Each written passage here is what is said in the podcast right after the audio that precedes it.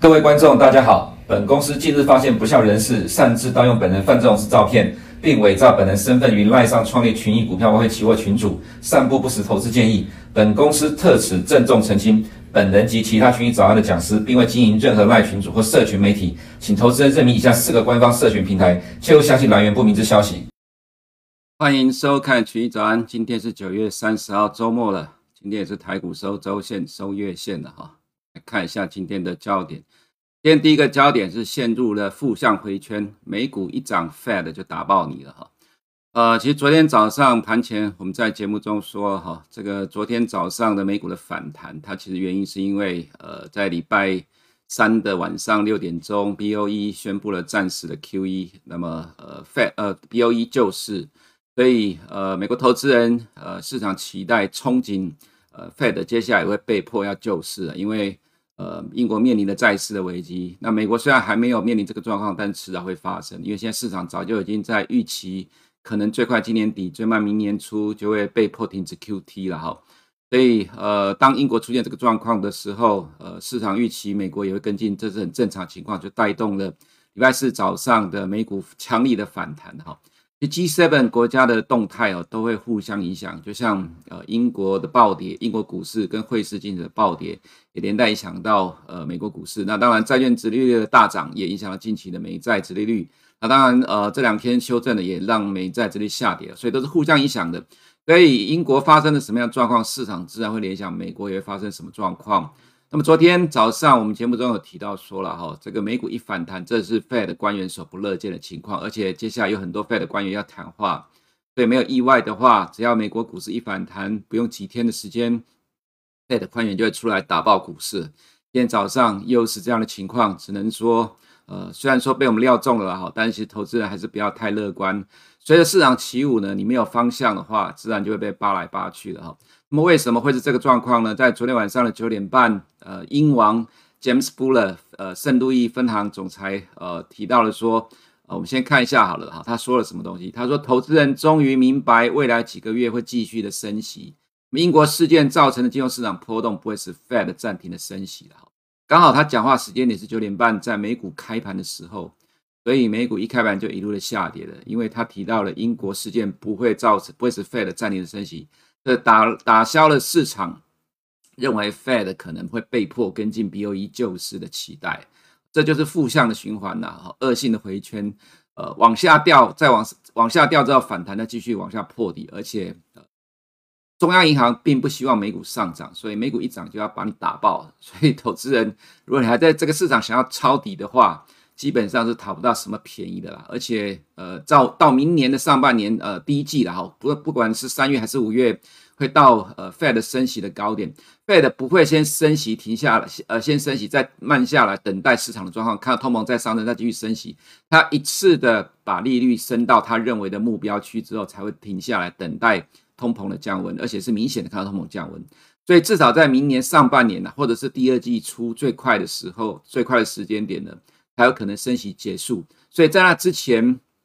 Fed 绝对不希望股市的上涨，所以我们可以这样的评估，就像我们在这个 PowerPoint 里面所提到的，至少还有一季要熬，其实不止一季啦，至少两季的时间，对股市投资人来讲皮都是要绷紧一点。在今天第二个焦点就是神主牌也倒了哈，这个神主牌指的是 Apple， 当然你也看到今天早上呃各个媒体都有提到说 Apple 跟 Tesla 要跌，不过我们重点会是在 Apple， 怎么说哈？因为呃 Apple 是现在美股市值最大的股票，大概是所有的 E T F 要进场的时候优先的选择，所以 Apple 的股价相较于其他大型股来，今年一月美股跌了九个月呢 ，Apple 的股价一直都是最抗跌的。今天凌晨 Apple 早早上收盘跌了 百分之四点九一，原因是什么呢？我们看一下九月二十八号到九月二十九号这两天、啊、有很多的券商仍然持续的喊进 Apple， 比如说、呃、我们看到 J P Morgan、Wedbush 还有 Apple、I S I、Morgan Stanley 跟 Credit Suisse 呢都、呃、持续的建议买进，但是 Apple 的股价其实没有什么反应的。但是呢，今天、呃、B O F A 就是美银美林呢调降了 Apple 的评等，结果股价大跌了 百分之四点九一，股价呢只是反映利空不反映利多了哈，它告诉你现在是非常弱势的市场，当然大家都说这是空头市场了，我们就跟着说这里是空头市场吧。但实际上呃，现在的盘面的架构呈现出来就是这样的情况。我们在节目常常说了哈 ，Apple 是你来观察多头动态的一个非常关键的指标，因为通常 Apple 的股价会领先抗跌筑底再反弹再往上走。那么 Apple 一动了之后，就会带动其他大型股的走势。其实，在六月的情况就是如此，有 Apple 带领的美股反弹了两个月，然后最后被八月二十六号鲍尔谈话打下来。那这一波的下跌了哈，其实你看到美股各大指数，道琼已经破了六月的低点 ，S and P 五百 也破了 ，NASDAQ 虽然还没有破，但是迟早也会破了。那 S O X 也破了六月的低点，可是如果看 Apple 的股价的话，它从六月到八月的反弹，这一波的下跌其实大概也差不多才吃掉八月到六月反弹这一半的破段的跌幅，呃，只有跌到一半而已了哈。所以 Apple 仍然是现在最强悍的大型股。那么这一档的大型股呢，一直是 Apple 的精呃多头的精神指标，今天倒了，跌了 百分之四点九一、呃、大概在这个上涨下跌的过程当中，你很难得看到 Apple 一天会涨跌超过 百分之三十、啊、涨跌超过 百分之三十 就要大涨大跌了。所以今天反映的利空不反映的利多，当然会是关注的焦点，造成了今天美股再次的重挫。所以这个反弹只维持了一天而已啦，昨天我们才讲说这个反弹是短期的，你不要期待太多，呃，随时等着 Fed 的官员出来打爆你，结果只有一天而已，真的只有一天而已，所以投资人还是提高警觉吧。我们来看一下有哪些的官员讲了什么话了哈。这个 Loretta Mester 呢，他是有投票权的，在昨天晚上到今天早上，呃，在两个不同的场合接受了采访，他提到说需要继续调高利率以降低通膨，现在甚至还没达到呃限制性的水准，这个指的是说现在利率在九月二十二号升到 百分之三点二五。但是 Master 呢认为这个水准还没有到达限制性的水平。其实在过去几天有官员说了哈，现在的 百分之三点二五 才进入温和的限制性的水平。那么 百分之三 以上的利率呢被呃普遍的 Fed 官员认为是进入了呃这个限制性限制性水平的门槛。哦，在这几天我们都有看到官员这样讲，现在才刚进入门槛。不过 Master 说根本就还没有达到这个水准。那他预计利率会比其他的 Fed 官员预期的还要更高一点、啊、那么在今天早上凌晨接受 C N B C 的采访，他提到说经济衰退不会阻止 Fed 的升息，美国经济能够承受比现在更高的利率，这当然是非常鹰派的一个说法。所以、呃、今天的凌晨今天的美股是下跌的。在我们看到刚刚所提到在昨天晚上九点半美股开盘的时候 Buller 的谈话，这刚才说过就不再赘述了，所以造成金融市场的大跌，这就是 Fed 官员出来打爆股市的证据了。在今天凌晨的呃，旧金山 Mary Darling 呢提到说还需要进一步的升息，但是不需要深度的衰退来抑制高通膨，不是深度衰退，所以是温和衰退了哈、哦。至少就是要衰退才会降温，那么深度衰退就真的很糟糕了。那所以你可以看到 Fed 的态度，呃，就是要美国经济下滑或者衰退，股市下跌来压制美国的通货膨胀，现在是这样的情况，短期之内不会改变的哈。我们看一下本周的经济数据呢，呃，在今天晚上有八月的 P C E 跟核心 P C E， 还有密歇根大学消费者信心指数里面会有五到十年的通膨预期哈。不过昨天晚上，呃， 八点半公布的首次申请就业救济金人数，这是连续的第七周，呃，我们把之前反弹也算进去，连续第七周的下跌，而且在过去的四周，我们都有提到这个数据影响到美股的动态，还有升息的变化。不过今天这数据对于呃 C M E 的利率期货没有什么明显影响，但对于美股还是有影响。等一下我们做个说明。我们看到 Fed 的官员谈话了哈，我们这边画红线刚好是昨天九月二十九号，昨天晚上九点半 Buller 的谈话。那么在九月二十九号这边都有一些呃 Fed 的官员谈话，所以这几天呃 Fed 的官员谈话，呃今天凌晨是礼拜五了啦哈。那今天受到这些谈话的影响，但是礼拜三呃，礼拜四呢，其实这部分影响是不大，因为主要是被英国的事件所主导。那么到今天早上又回到了 Fed 官员谈话的影响。那看一下逆回购呢，昨天有秀出来，今天这个数据呢再创新高，昨天是 二点三六兆，今天是 二点三七兆，大概多了一千亿美元，利率还是 三点零五。 那么参与者大概增加了呃两家了，意思是说现在市场资金仍然朝向这个地方去钻进来了，因为没地方可摆。那么首次申请失业救济金人数呢？呃，预期是 二十一点五万人，实际是 十九点三万人，又继续的掉了，预期是 二十点九万人。这数据告诉你的是在呃下个月初十月公布的九月非农业就业人口数据呢，应该会蛮不错的。所以这个数据一出来呢，就造成美股的期货呢又往下掉了。等一下在美股的部分会看到哈。那么重点还是要了解啦，未来的趋势影响最关键的就是在这张的点阵图。今年年底呃 Fed 认为会到 四点二五 到 四点五， 到明年年底呢 Fed 认为会到 四点五 到 四点七五 了哈。至少在今年年底呃利率会先反映到 四点二五 到 四点五， 那么明年的话到底是在二月还是三月还是五月会见到这个高点呢？现在市场一般预估是呃三月这个位置了哈。在明年的第一季会见到利率升呃升到顶峰，然后一直维持到二零二三年底，然后二零二四年才会降息。呃、目前市场主流预期是这样子，这个顶峰到底数据是 四点五 还是 四点七五， 呃，短期上有一点小小的变化而已，但不会去改变整个大方向哈。我们看到这是各类资产的波动率的上升了哈。那么这里面呢，呃，有这个美银的 M O V E 债券的波动率指标，有 V I X， 还有呃 J P Morgan 的 G 七 汇率的波动率的指数啦，其实全部都代表全部都往上走。那当然这边值得需要留意的是， M O V E 也就是债券的波动率指数已经来到了二零二零年新新冠肺炎疫情的危机的高点了，这代表是债券市场的波动正在大幅度的上升。看呃英债已经出问题了，美债未来会不会出问题啊？就拭目以待。我们看两年期的公债殖利率，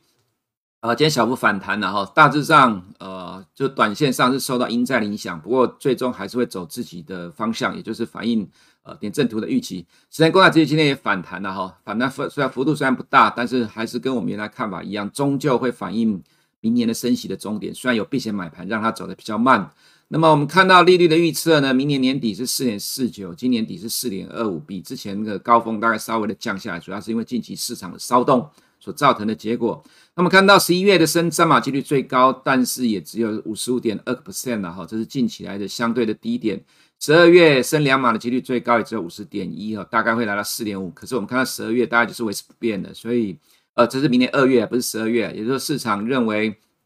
明年的二月这个状况啦，大致上呢只跟去年底差不多一样，不会动。那么三月的话升一码的几率最高，但是也只有 百分之四十四点六 来到 四点七五， 所以要把维持不变这两个加起来啊。所以现在市场的确认为啦，投资人的想法认为 Fed 应该不会那么的强硬啦，不过实际上应该不会是这样， Fed 因为照他的脚步在走，所以这个利率预期利率预测其实只是投资人自己爽一爽而已啦哈。我们来看一下 O I S 的预测不变啦哈，现在仍然认为是三月是高点，然后明年到年底大概降一点降一码左右啦，不到一码，这仍然是 O I S 维持同样的一个预测啦哈。所以反映在美元的部分呢，昨天的啊今天走势仍然受到殖利率的影响，但是在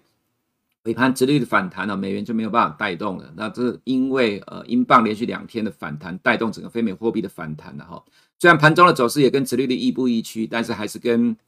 呃短线上非美货币反弹有关。那么美元连续两天的回档，不过我们认为整个趋势上涨理由没有改变，呃方向上是没有变的哈。那么呃在日元的部分看法也是一样了哈，居然非美货币的大方向贬值没有改变，而且未来欧洲状况越来越恶化，那么日本干预汇率终将徒劳无功。在我们看到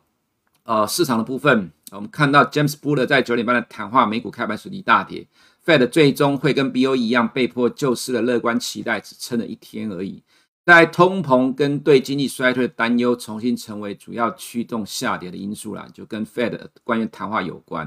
那么第三点呃第七点呢， B O F A 调降 Apple 的评等，警告 iPhone 需求减弱，股价暴跌了 百分之四点九一，利多不涨，就是说调高的利呃调高的券商利多不涨，但是呢利空却会下跌。另外是今天凌晨 Nike 公布财报啦齁，毛利率下滑，库存暴增， Nike 盘后暴跌 百分之九点五二。 好，我们来看一下呢，这个是 S and P 五百 跟 D A X 的期货。呃其实你看美股，你不能只看美股的动态，你还看欧洲股市，尤其俄乌战争之后欧洲股市对美股的影响的层面越来越高。你可以看到绿色的这一条是 D A X 的期货，在昨天欧洲时段之后跌的幅度比较重，这其实是把美股带下的关键之一。那么所以在美股开盘之前，主要是欧洲股市在拖累了美股了哈，所以欧股加美股的自身因素双重打击，你必须了解欧洲的动态，因为现在要加入这个部分来做考量，美股会受到欧洲的影响。再来我们看到是昨天晚上八点半首次申请失业救济人数公布，大概在这个位置啊，公布之后稍微的、呃、马上掉下来，但是反弹之后呢，在 James Buller 谈话之后又一路的杀下来。所以这两个因素造成了美股今天的重挫，吃掉了呃礼拜三美国时间的反弹哈，所以是欧股跟美股自身的双重因素打击。你在这个时间点，你不可不能够只看美国了，欧洲的因素一定要放大呃重视它。我们看到殖利率了哈，这个部分仍然是影响美股的关键之一。那么 NASDAQ 呢，虽然说近期的殖利率有下跌，但是仍然没有办法去撑得起 NASDAQ 哈。这是 Nike 盘后跌了 百分之九点五二， 截至八月三十一号第一季营收 一百二十六点九亿美元，成长 百分之三点六， 超过市场预期的 一百二十三点一亿啊、哦。但是呢，因为运费的上升、降价跟汇率影响，就美元升值，毛利率下滑到 百分之四十四点三， 比去年同期 百分之四十六点五 还要低，也低于市场预期的 百分之四十五点四。 库存暴增96到 96.6 亿美元，增加了 百分之四十四 的 Y O Y， 市场预期才增加 六十九点一亿。所以今天 Nike 的暴跌，今天晚上呢道琼应该会继续跌，虽然说呃，刚才在节目开始之前道琼的期货是反弹，不过幅度不大。今天晚上 Nike 的财报会对美股再次产生压力了。Micron 的财报更糟糕，但是股价没有大跌，原因是因为过去两季的财报都很烂，市场应该已经习惯了。不过今天不跌，呃，盘后不跌不代表今天开晚上开盘之后不会跌。公司指产业衰退正在恶化，九月一号截止的二零二二年第四季的营收 六十六点四亿美元，我们算了一下是 百分之十九点七 的 Y O Y， 负 百分之二十三点一五 的 Q O Q。 明年第一季，也就是说呃，到现在的第四季来看，因为它财报是到九月一号为止，今年的第四季呢，就是明就是它的二零二三年财报财年的第一季，营收 四十二点五亿美元，再一次的大幅度衰退 百分之三十六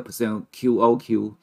呃，这个其实你可以呼应到为什么呃，在台湾你可以看到现货的报价，低润现货报价一路的大跌，所以台湾相关的低润股还在跌，没有停。所以虽然今天盘后没有跌，不代表今天晚上的 Micron 是不会跌的哦。Apple 呃，这个地方就我们刚才前面所讲的，今天这样的一个走势大概把这边的跌幅跌掉了至少一呃这边的反弹幅度至少去掉了一半了啦哈、哦。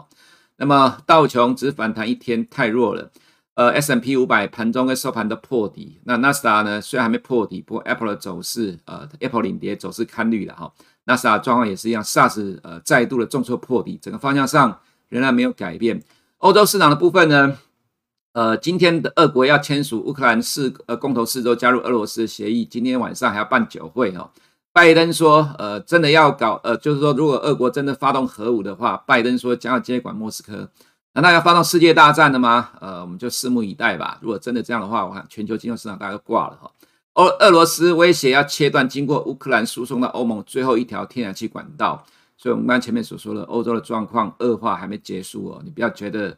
呃，看起来近期似乎好像有点起色的感觉，其实这只是昙花一现的一个状况而已。在英国首相 Truss 坚持减税计划，称英国经济面临压力。有些早上的新闻解读说，是因为 Truss 坚持减税，造成今天凌晨的欧美大跌。我个人觉得应该不是啦哈、哦。那是刚才所讲到 James Buller 的因素，再来是这个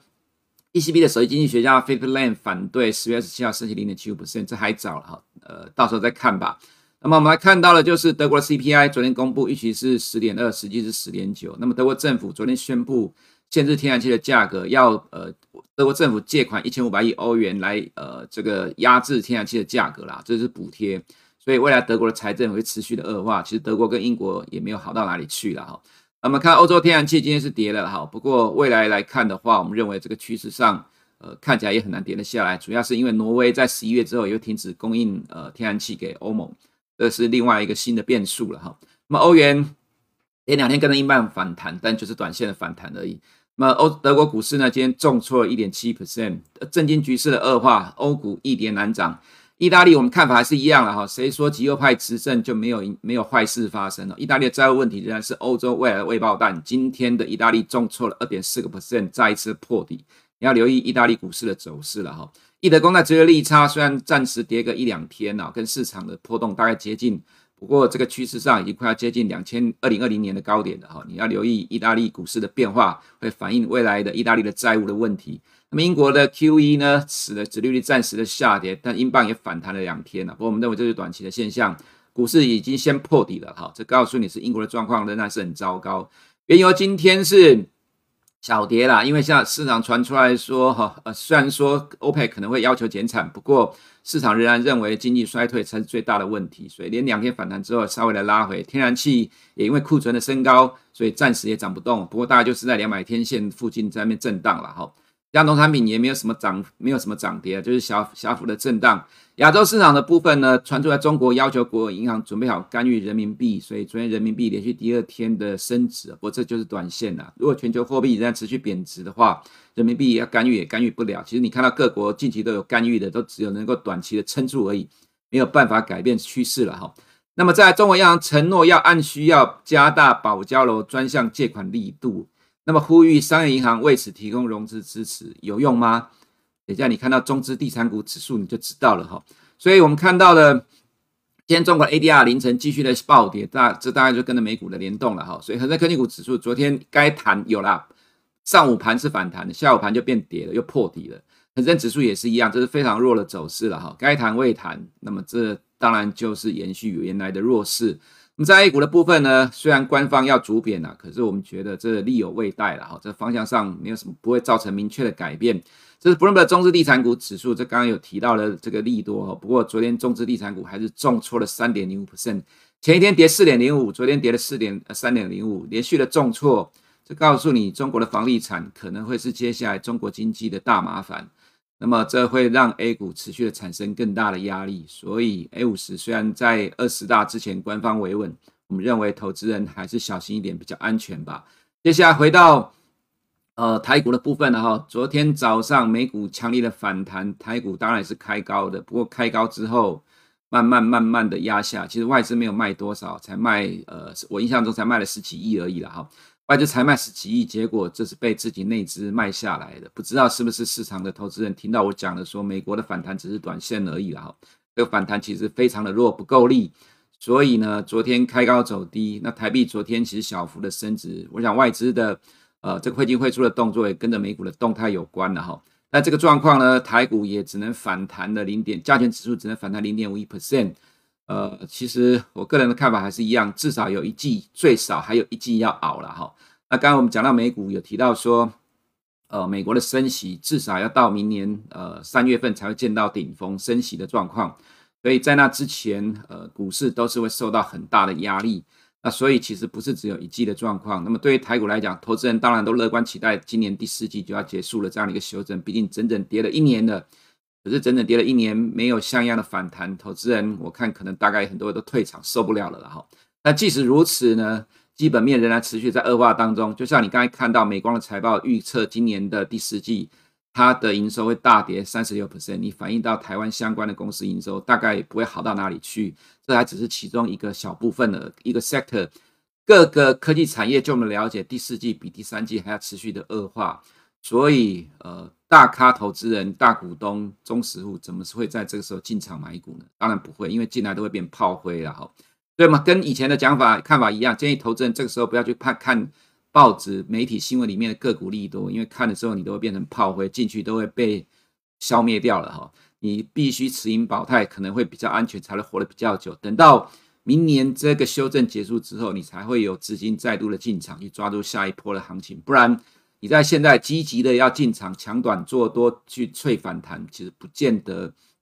能够全身而退啦。那么 O T C 的走势也跟我们呃我们所看的差不多一样了哈。那么 SARS 跟台湾科技股的走势呢，这两条线我们画了大概接近一个礼拜了，那我们画了之后方向上就跟我们所想的差不多一样了。那其实台积电也是一样，今天 A D R 重挫了 百分之四， 那么想当然而 A D R 已经破了这边的低点，台湾的部分还没有破，迟早会有修正的了。金融股的状况也是一样，明年上半年之前金融机构不管寿险或者是银行持有一大堆的债券，对净值的减损，持有股票对获利的冲击，财报上的冲击绝对还会拖很长一段时间。那么货柜三雄就如同我们前几天所讲的，一大跌媒体就来放利多，但是从我们的经验来看，我们觉得那个利多听听就好了，呃，八成都是假的，所以投资人如果你要看现在看媒体新闻的话，大概是很容易赔钱的啦。整体的角度来看啊，从基本面的趋势，从金融面的趋势，还有从美国的动呃美国 Fed 的动态来看，今年以来，呃，全球全球股市已经跌了三三季九个月的时间了。那么明天即将进入第四季了，没有意外，第四季全球金融市场，包括台股，都仍然面临很大的压力。建议投资人还是保守以对，呃，保守以对，呃，持盈保泰为主。以上是我们今天趋势的内容，我们明天见。如果你不想错过最新市场动态，记得开启小铃铛并按下订阅。此外，我们在脸书、YouTube 以及 Podcast 都有丰富的影片内容，千万不要错过。每日全球财经事件深度解说，尽在群益与您分享。